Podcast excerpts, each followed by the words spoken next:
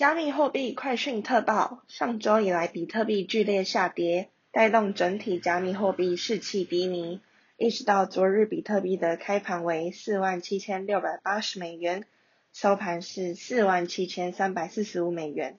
而以太币昨日开盘价为三千七百六十九美元，收盘价为三千八百二十九美元。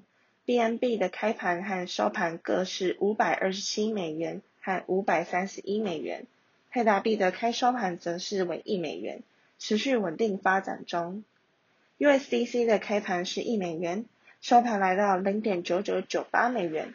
爱达币开盘和收盘都是一点三八美元。最后的瑞波币开盘是零点八四美元，收盘是零点八五美元。以上为一月三号加密货币快讯特报，我们下期再见。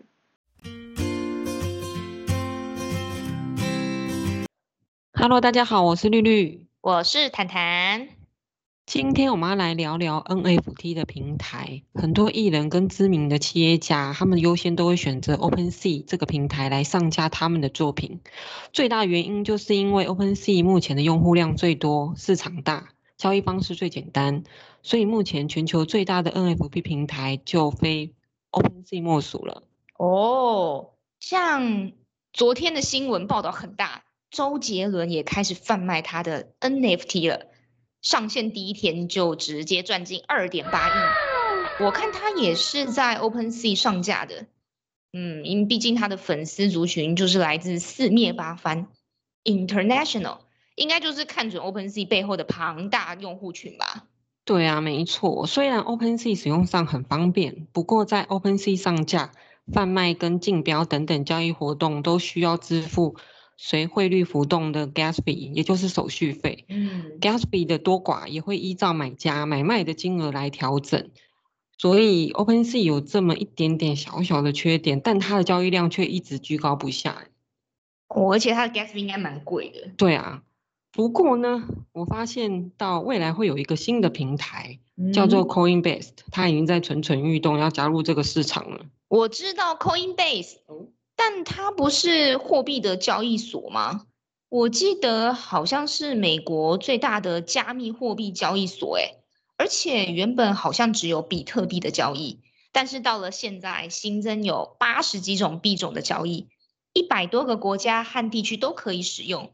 目前已经验证的用户大概有七千多万人，诶，它的交易量感觉真的很可观，诶。对啊，就是因为它的用户量很大，所以基本上每个月都会有七百四十万的交易用户，代表说它的市场够大，也很稳定。嗯，所以最近呢，有消息传出来，他们要准备进军 NFT 市场。嗯，目前他们的平台还在筹备中，但是你知道他们的平台等待名单里有多少人在排队吗？等待名单，嗯，你是指说当 NFT 平台一公布或是有新消息的时候，优先会通知的那群人吗？没错。那会有多少人啊？已经有大约两百六十万人的等待名单，可怕吧？这惊人的数字，真的，可见大家都等不及想要加入这个新的 NFT 的市场。没错，不过 OpenSea 是目前最大的 NFT 市场，用户数大概有一百八十万人左右。所以你想想看，如果 Coinbase 一旦成立了 NFT 的平台，是直接就现有两百六十万左右的用户，诶，很厉害吧？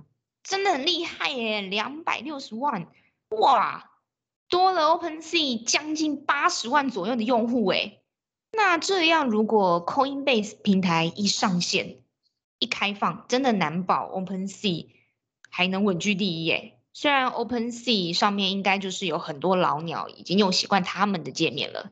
对啊，不过目前 Coinbase 还在筹备中，他们没有提供他们完整的营运的模式，哦，所以不知道他们上架手续费是不是跟 OpenSea 一样，或者是他们也能够改善这一点，就是手续费比较高的问题，再加上好操作的界面。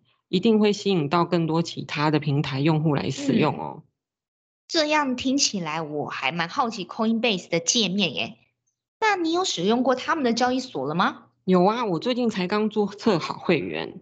他们家就是主打轻松买卖加密货币的地方，所以只要你一开好账号，连接你的银行账户，这中间不到几分钟时间就可以成为会员，超级方便。